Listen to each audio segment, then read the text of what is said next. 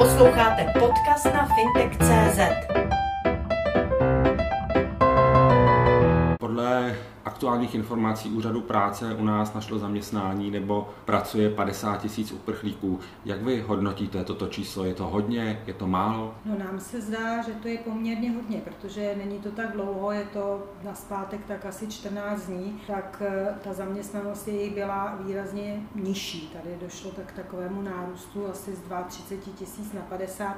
Je to tedy pozitivní zpráva, že se daří s těmi ženami, protože všichni víme, že v té struktuře převažují teda ženy asi tak zhruba přes 85% takže se daří pro ně sehnat zaměstnání. Na druhou stranu to není zase až tak možná teda překvapivé, protože dneska je známo, že jsou podrobnější údaje o těch ženách, takže se vlastně ví, jakou mají kvalifikaci, jakou mají praxi, jaké zaměstnání by je bavilo, jestli jsou ochotní jít na rekvalifikaci, jestli mají zabezpečené ubytování, jestli potřebují zabezpečit ubytování, jak mají staré děti, jestli mají možnost získat pro ně v tom místě, kde jsou nějaké zařízení, nebo jestli jim ho nabídnou teda firmy. Takže se s nimi dá snáze pracovat. A to možná velmi pomohlo k tomu, že jsou schopny úřady práce jim to zaměstnání zprostředkovat. Protože na druhé straně my víme, že ze strany firm ta nabídka těch míst pro ně byla poměrně velká. Takže možné to je, že tím, že se začíná párovat ta nabídka volných pracovních míst a poptávka těch Ukrajinců, můžeme to také říct teda obráceně, ale že se daří slaďovat vlastně tu nabídku míst a zájem těch žen a oni mají možnost teda výkonu teda práce, tak je to pozitivní jev. Pokud bych se ptal na muže, tak eh, třeba zprávy ze stavebnictví jsou velice až katastrofické, protože mnoho Ukrajinců odešlo, ale zpátky na Ukrajinu vlastně brání svoji vlast, ale z vašich údajů vyplývá, že nedošlo zase k tak citelnému propadu Ukrajinců mužů na našem trhu. Čím si to vysvětlujete? Ano, my jsme tuto otázku konzultovali hned od začátku, protože tak, jak říkáte, měli jsme stejné informace, že dochází k velkému návratu mužů, teda bránit svoji vlast, ale u nás těch našich průmyslových firm to tak velké množství těch lidí nebylo. Stavebnictví je specifický jako obor a tam, pokud oni teda avizovali, že budou mít velké problémy, tak zcela logicky, protože tam je to postavené už historicky delší dobu na zahraničních pracovnících, protože to je poměrně namáhavá, náročná práce a na ní byli speciálně do toho stavebnictví právě byli nabíráni ti zaměstnanci z Ukrajiny, takže tam každý odchod takového zaměstnance znamená teda velké ztráty. Ale jinak my jsme to v těch našich firmách až tak příliš teda nezaznamenali. Samozřejmě první odchody byly, když dostávali teda povolávací rozkazy a pak teda v některých firmách teda odešly taky, ale nebyl to úplně jako masový jev. Zase musíme vycházet z toho, kdo nám teda odpovídá, protože vycházejme jakoby z reality, že ne ve všech našich firmách je ta výroba postavena jenom na zahraničních pracovnicích. Ty jsou vždycky určitým doplňkem. Vycházejme z toho, že eh, když jsme se nabírali ty zahraniční pracovníky, tak pravda může se zdát hodně 40 tisíc Ukrajinců, ale co to je 40 tisíc Ukrajinců jako ročně, to se běžně po té republice rozptýlí, to není žádné teda velké množství. Takže tím pádem jako ten odsun neměl tak negativní vliv na ty naše firmy. Na druhé straně zase samozřejmě někdy, když došlo k tomu konfliktu na té Ukrajině, tak eh, řada těch zaměstnavatelů sem přesunovala biznis, a mimochodem teda třeba i z Ruska, protože samozřejmě to je, to všechny byly, byly touhletou invazí ruskou dotčeny i ty okolní státy, takže s tím měli možnost třeba sem nabrat eh, jakoby mm, některé ty zaměstnance z Ruska, i když samozřejmě tam už je zase potom problém s možností, aby tady vlastně zůstaly. Jo. To už není tak jako jednoduché. Ale ze začátku vím, že ty firmy i k tomu teda přistupovaly, ale v současné době tedy ne, ale ptáte-li se na dopad, pokud jde o odliv teda těch Ukrajinců a jejich návrat do své země na naše zaměstnavatele, tak, tak obrovský teda nebyl.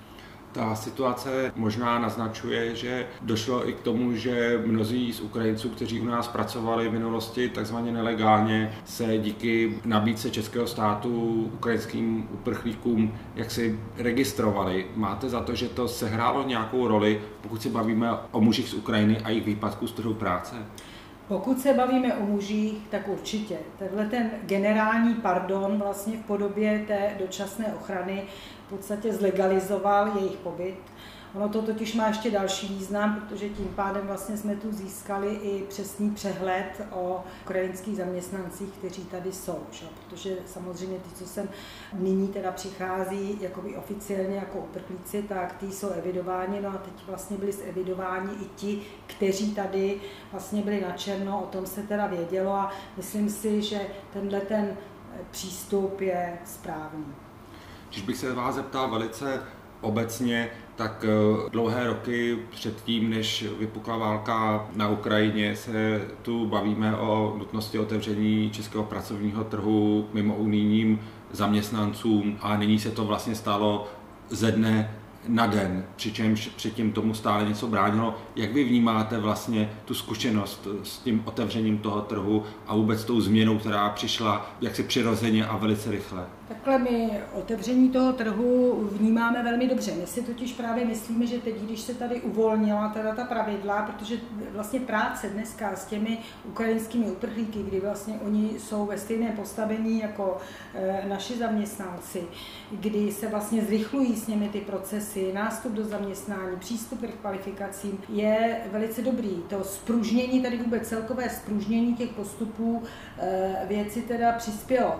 Jinak pokud je o otevření jakoby trhu vůči zahraničním pracovníkům, to je, takhle se to asi příliš stavět nedá, protože my neustále se dožadujeme navýšení kvót pro ty zahraniční pracovníky eh, z dalších zemí, ať už jsou to Filipíny, ať už je to Indie, ať už je to teda Mongolsko, Kazachstán, Moldávie.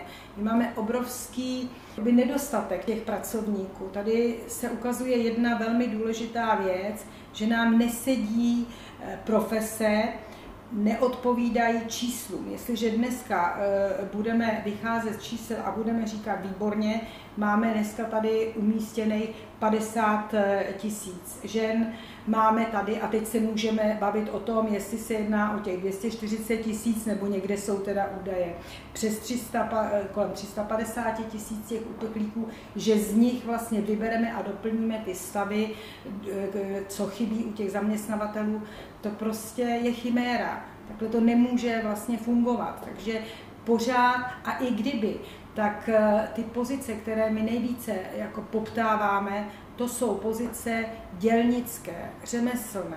A i když určitá minorita těch eh, žen je schopná se přeškolit, nastoupit, zaučit, zaškolit a pracovat teda na těchto pozic, tak eh, je to strašně málo. A proti tomu vlastně tady došlo k úbytku těch 40 tisíc mužů, protože ve směs teda mezi těmi přijímanými zaměstnanci z Ukrajiny byli muži před tou válkou. Takže to se tímhletím způsobem vypárovat nedá. Tady prostě chybí tahle ta část té pracovní síly a proto my teda vlastně potřebujeme, aby jsme to mohli doplnit o ty stavy těch, těch zaměstnanců z těch jiných zemí. Ty firmy tam mají už navázané kontakty, oni si předvybírají ty zaměstnance. Takže teď jde o to, jenom prostě nám umožnit eh, navýšení těch kvot. Ten trh práce prostě u nás je absolutně teda vyhladovělý a je vidět, že ty firmy s tím zápasí. Kdybyste mi měla blíže charakterizovat eh, tu skupinu, řekněme, uprchlic Ukrajiny, jejich kvalifikaci, jejich eh, vzdělání, jejich dovednosti a jejich ochotu pracovat, jak byste tuto skupinu u nás charakterizovala a jaké uplatnění mohou na tom našem trhu práce najít, pokud tu budou chtít zůstat? Podrobnější informace by vám určitě řekli na úřadu práce, protože my jako přesné ty databáze nemáme. My víme, jak asi vypadá ta struktura toho dotazníku, ale z těch informací, které máme z různých schůzek, eh, na které chodíme u těch teda zaměstnavatelů, tak ta struktura je různorodá. A to už sami vidíte, když potkáváme ty ženy na ulicích, to jsou, to jsou ženy, které vlastně mají i středoškolské vzdělání, vysokoškolské vzdělání, čili řada, mezi nich jsou to administrativní pracovnice, jsou to i zaměstnankyně ze spořitelem, z bank, jsou to učitelé, jsou to zaměstnankyně, které, které kdysi pracovaly v sociálních službách. Ta škála je široká a mimochodem jsou tam vlastně i řemeslné pozice. Jo? Některé že nabízely kadeřnické služby. Dokonce eh, to přímo i u nás teda se k nám teda dostal požadavek, jestli bychom třeba nesprostředkovali zaměstnání. Byla, což my samozřejmě neděláme, ale můžeme, můžeme eh, to projednat s nějakou firmou, Eh, byly to cvičitelky, fitness, takže ta škála je poměrně velmi široká.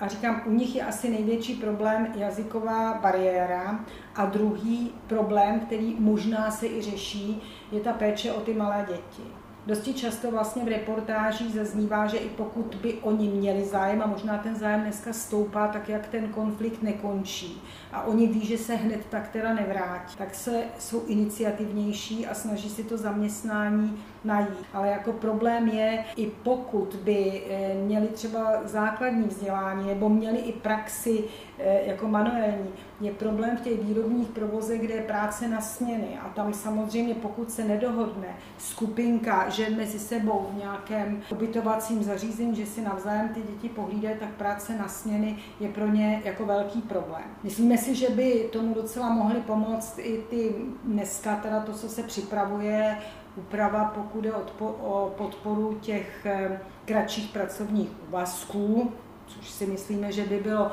určené právě i pro eh, tyto ženy, takže v některých oblastech by se uplatnily třeba v té administrativě, ale zase v té administrativě tam, kde by zároveň vykonávali službu vůči svým kolegům, kde je potřeba jako ta ukrajinština, protože tam, kde samozřejmě musíte komunikovat teda v češtině, tak asi ani tam by pro ně místo teda nebylo.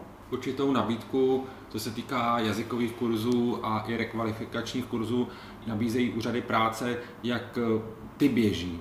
Takhle, je to teďka v běhu, je to na začátku. Skutečně musím říct, že eh, pokud je o ty jazykové kurzy, to byla alfa omega. Takže řada těch vzdělávacích zařízení nejprve začala nabízet ty kurzy samostatně. Máme zkušenosti, že i firmy ty kurzy teda platily, ale samozřejmě ten zájem byl tak veliký, že se to pokrýt teda nedalo a i stále nedá.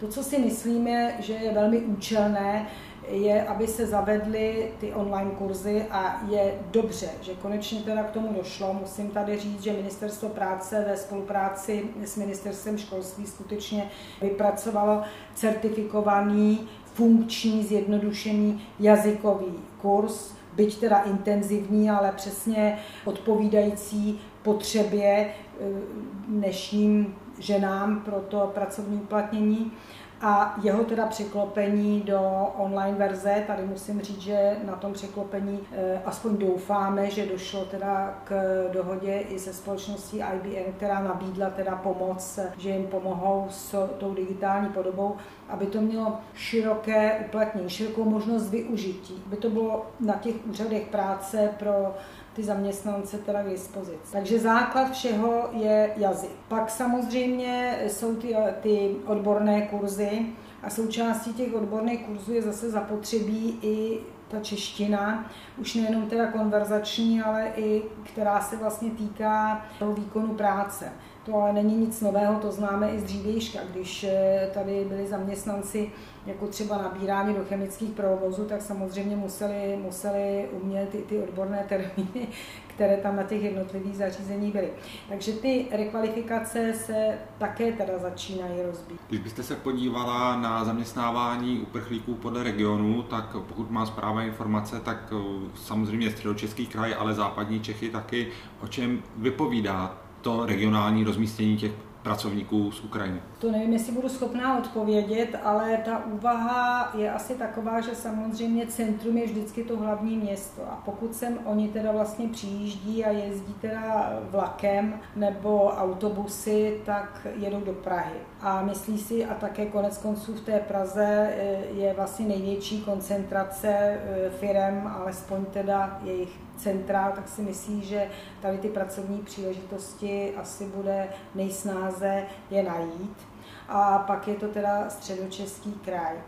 Ale eh, Máme i informace, že eh, díky třeba asociaci poskytovatelů personální služeb, což eh, ty jsou vlastně i naším tedy členem, že se daří vlastně jim zprostředkovávat zaměstnání i v jiných regionech. To znamená dělat nábory do firm, které jsou jako jinde. Čili pokud si dřív, tak jak to fungovalo na začátku, ty firmy přímo eh, pro ně teda nedojeli, aby si je vlastně dovezli do těch míst, kde vlastně fungují, což byl ten začátek, protože ze začátku, že když eh, vznikl ten válečný konflikt, tak víceméně to bylo o známostech, takže eh, tam to rozprostření ještě bylo eh, celorepublikovější, byť teda také vlastně přijížděli do Prahy, ale mm, ty firmy si rozebíraly, ale dneska vlastně chodí, to vidíte, když se podíváte na eh, televizní mm, noviny, tak vlastně v podstatě vidíte, že sem přijíždí ty lidi už dneska takzvaně na blind. No a pak teda tady odtaď budou muset být, to se nedá nic dělat, ale budou muset být tady odtaď někam teda distribuovány, protože ta velká koncentrace v tomhle jednom místě, za prvé vy tu nemáte, ta Praha je sice veliká, ale i tak ty ubytovací kapacity, vzdělávací systém, celá infrastruktura, zdravotnictví, to už je problém jako to vykrýt. A čeho se samozřejmě potom všichni obávají, že eh, může docházet k určitým konfliktům, protože když je velká koncentrace těchto lidí na určitém místě, tak zase ti, kteří tam bydlí, tak eh, tam občas dochází ke konfliktům a k nevraživosti. Nejsou vždycky, protože my nejsme úplně národ, který by byl zvyklý se tak teda zžívat s cizinci, což v řadě evropských zemí asi je přívětivější přístup k těm cizincům. Navíc tady vlastně jde o Evropany. A jako právě proto je asi docela důležité, aby byly rozprostřeny ve, ve více místech. Když bychom se na tu situaci podívali z pohledu zaměstnavatelů. Máte za to, že v ukrajinských uprchlících nacházejí kvalitní pracovní sílu, ale ptal bych se zároveň i na jejich odměňování. Jestli to je přirozeně stejné jako u českých pracovníků, nebo jak této věci přistupují zaměstnavatele. Bavíme se, abych si chtěla ubezpečit, bavíme se o uprchlících, nebavíme se teda o ukrajinských zaměstnancích, kteří sem třeba chodí přes ty programy, jo, protože to je rozdíl. Pokud sem teda chodili ti ukrajinští zaměstnanci přes ty programy řízené ekonomické migrace a byl to vlastně program eh, kvalifikovaný zaměstnanec, tak eh, tam platilo obecné pravidlo, že pokud teda byl zaměstnán, tak eh, minimum teda musel dostat 1,2 zaručené mzdy. Účelem teda toho bylo samozřejmě, aby se těmi ukrajinskými zaměstnanci vlastně ne, nevykrývali méně placené profese. To bylo obecně teda pravidlo, aby tedy skutečně mohl být přijat cizinec nebo Ukrajinec na to místo, které má vyšší, než je teda ta nejnižší mzda pro tu danou profesi. Teď je to teda situace jiná, pokud je o tyto ukrajinské ženy. Eh, tak eh, tam asi jsou dvě věci. Jedna věc je, eh, v jakém pracovně právním vztahu oni teda pracují, protože v některých případech pracují na dohody o provedení práce a tam se domnívám, alespoň máme ty informace, že dosti často jsou to dohody do těch deseti tisíc. Ale tomu také samozřejmě odpovídá rozsah práce a tam samozřejmě pak ani není účast na veřejném zdravotním pojištění, ale tohle to existuje. Existuje to ve, v úklidových službách, to jsou takové ty pomocné práce. Je to nabídka jak teda ze strany těch zaměstnavatelů, jak jsem říkala, úklidové služby, mohou to být i práce v zemědělství, ale v některých případech je to požadavek přímo, to, co teda my víme, přímo i ze strany těch žen. Právě proto, že chtějí jenom nějaké krátkodobé eh, pracovní uplatnění, víceméně k té dávce, kterou v tuto tu chvíli vlastně mají možnost pobírat. Mám na mysli tu humanitární dávku těch pět tisíc a zároveň se teda starat o to dítě. Pokud jde o naše firmy, tak víceméně tam je zájem jejich zaměstnání na, když to řeknu, na klasický jakoby pracovní poměr s klasickým úvazkem. V té výrobě tam je vůbec problém teda najít pozici, kde by byl kratší úvazek, ale e, víme od těch firm, že i v některých případech se jim podařilo teda umístit na, na ta kratší teda zaměstnání. A tam si myslím, že tak logicky nebudou mít úplně, musíte zohlednit eh, jako ten nástup, to je člověk, který nastoupí a je jako ve fázi jakéhosi zaučení, zaškolení. Vy ho nejdřív, když nastoupí, tak ho musíte jako učit česky, musíte s ním absolvovat celý takový okruh všech jako možných školení, takže ten plat nebude tedy úplně stejný jako ten zaměstnanec, který už tam nějakou eh, dobu samozřejmě na tom místě teda funguje. Ale přesný přehled, jak jsou tedy odměňovány, to nemáme, ale pokud, eh, říkám, musí se tu zohlednit ty náklady, které jsou s tím nástupem. Takže spíš by nastupovali si já asi umím představit na takové juniorní pozici, kde by absolvovali ten, ten praktický výcvik pro to, aby mohli tu pozici zastávat. Čím si vysvětlujete, že úřad práce vlastně jaksi silně apeluje na zaměstnavatele, aby nahlašovali právě ukrajinské uprchlíky, pokud je přijmou jako zaměstnance, ať už se to týká hlavního pracovního poměru, nebo těch zkrácených úvazků, nebo těch dohod o provedení práce. Čím to je? Značí to, že ti zaměstnavatelé nerespektují tuto povinnost, nebo čím si to vysvětlujete? Obecně je v zákoně o zaměstnanosti stanovená povinnost, že když vám teda vlastně nastoupí cizinec do zaměstnání, tak eh, ho máte teda nahlásit že teda vykonává to zaměstnání. Úřad práce, že chce, aby se vlastně hlásili ty zaměstnanci, to má zcela logický význam, aby o nich byl přehled. Ale to, co dneska vlastně není možné jako striktně teda vyžadovat, je, aby ty zaměstnavatele hlásili, eh, jaký typ pracovně právního vztahu vykonávají. Abych to řekla česky, tak oni o nich vlastně nahlásí všechna možná teda osobní data, eh, místo, bydliště, druh výkonu práce, ale nenahlásí, jestli dělají na dohodu o provedení práce nebo na dohodu o, o pracovní činnosti nebo eh, v pracovním poměru. Tam nerozlišíte na základě, jakého vztahu teda pracují. A rozumím tomu, že právě velká obava s rozšíření těch dohod o provedení práce, protože zejména s tím limitem do těch 10 tisíc, protože tam není účast na veřejném zdravotním pojištění. A zájem logicky je na tom, aby vykonávali zaměstnání, kde, ze kterého se odvádí pojistné. Proto ta preference eh, toho pracovního poměru, protože na vy tím, že je zaměstnáme, tak zároveň nám přispívají do těch sociálních systémů, protože v momentě, kdyby ten výkon práce byl jenom na základě těch nespojistněných zaměstnání, tak je to tedy spojeno jenom s těmi výdaji podobě vlastně té humanitární dávky a další. Pokud byste se měla podívat na český pracovní trh z dlouhodobého hlediska a i z hlediska toho, co zažívá nyní v souvislosti s uprchlickou vlnou k nám, máte za to, že mu ta vlna prospívá a často a dlouhodobě se mluví o tom, že český pracovní trh není flexibilní. Co vy si myslíte, že by tedy, něco jste už naznačila, ale co by tomu českému pracovnímu trhu pomohlo? Tak jak by měl vypadat flexibilní trh práce? Můžeme to vzít ze dvou pohledů. Flexibilní trh práce by měl vlastně odpovídat požadavkům ekonomiky. Jestliže jde ekonomika ku předu a začínají se vlastně tady zavádět a využívat nové technologie, nastupuje automatizace, digitalizace, tak tomu musí odpovídat vzdělání. My budeme čím dál tím víc teda potřebovat e, zaměstnance, kteří zvládnou obsluhu tohoto zařízení. Prostě ta technologie jde ku předu a vzdělání v těchto těch oborech je prostě zásadní. Čili uspůsobit vzdělání.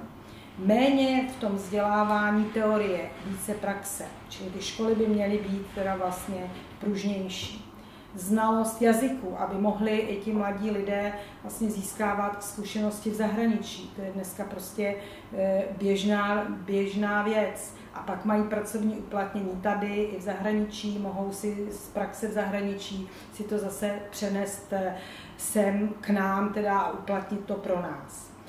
Druhá věc je, když teda flexibilní trh, eh, tak ta, k tomu by měla odpovídat i legislativa.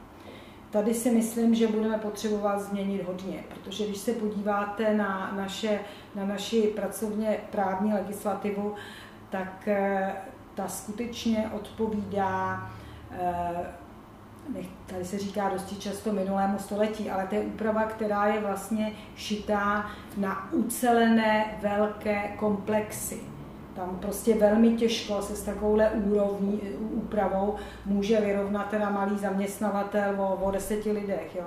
Šíleně vysoká ochrana zaměstnanců.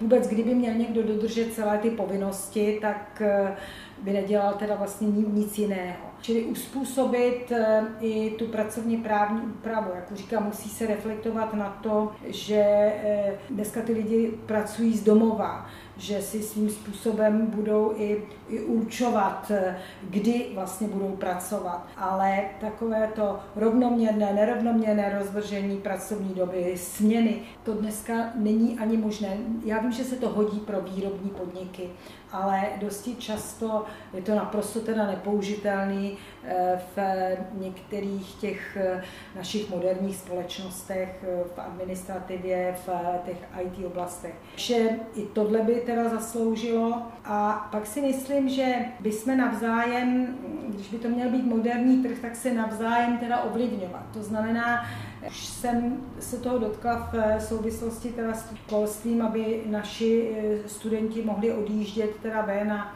a získávat zkušenosti, ale nabírat sem i eh, ty zahraniční špičkové odborníky. Jako my prostě to, to vzájemné obohacování a výměna názorů tak eh, ta jako to posouvá. Zeptám se vás, jestli by tomu pracovnímu trhu pomohly změny i ve zdanění práce u nás. Tak určitě. Teď je otázka představy, jakým způsobem. Samozřejmě, že se u nás hodně hovoří teda o tom, že máme, a to je tedy pravda, že máme poměrně vysoké nepřímé náklady práce v podobě teda toho pojistného. Takže tady samozřejmě ze strany zaměstnavatelů je velký tlak teda na snížení toho pojistného ať už sociální nebo teda zdravotní. To by asi tedy firmy uvítaly.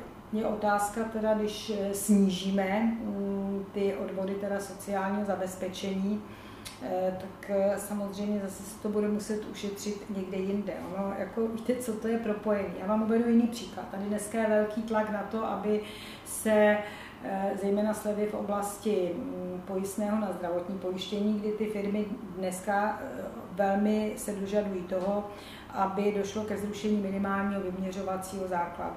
To má docela logiku, protože jestliže je velmi nízký úvazek, tak proč tedy mám platit minimální vyměřovací základ, čo, který je asi 13,5% toho zdravotního pojištění, takže jsme někde přes 2000, myslím, že to asi 2187. Ano, správně chtějí, aby se teda platilo podle teda toho příjmu. Ale teď, co nás stane? Jako jo, vy máte čím dál tím větší výdaje na zdravotnictví, když se teda méně vybere, tak to zase budete muset eh, z nějakého jiného balíku do toho systému veřejného zdravotního pojištění dát. Ta populace je stará, naše, takže vy máte obrovský podíl zase těch státních pojištěnců. Tak i když by člověk hrozně rád tuhle tu chvíli, a chápeme ty firmy, my toto není, to je obden, kdy se dožadují třeba speciálně hodně velký tlak teda na to zdravotní pojištění u těch eh, nízkých eh, úvazků, aby eh, tam padnul teda minimální základ. ale jako stejně se to bude muset potom zaplatit jako někde jinde.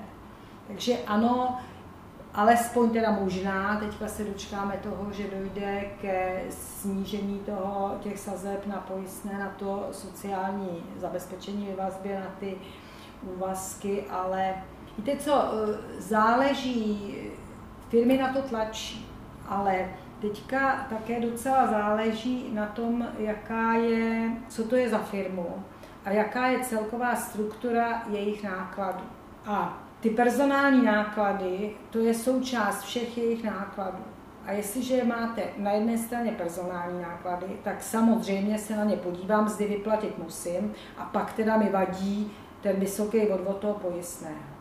Ale když by se to mělo postavit na misku váh vedle vstupů, vedle energie, vedle zařízení, tak vždycky jako bude mít přednost řešit ty energie, ty vstupy, než teda ty personální náklady. U těch výrobních firm klasicky podíváme-li se něco jiného je obchod, něco jiného máte třeba bezpečnostní služby, protože ty mají velký problém, speciálně jeden náš člen, to je, to je soukromá unie bezpečnostních služeb, kde víceméně 90% nákladů jsou náklady personální.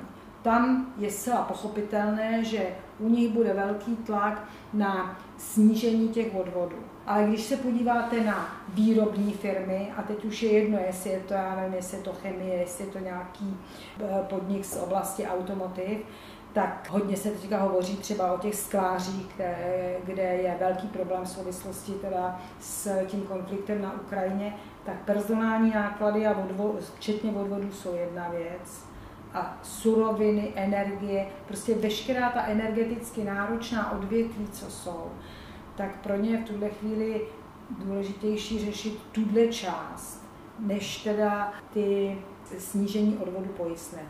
Tím neříkám, že v žádném případě by to ty firmy neuvítaly, ale pak se, si myslím, že kdyby došlo na lámání chleba, buď a nebo, tak eh, pro ně skutečně ty vstupy jsou důležitější věc. Sledujte fintech.cz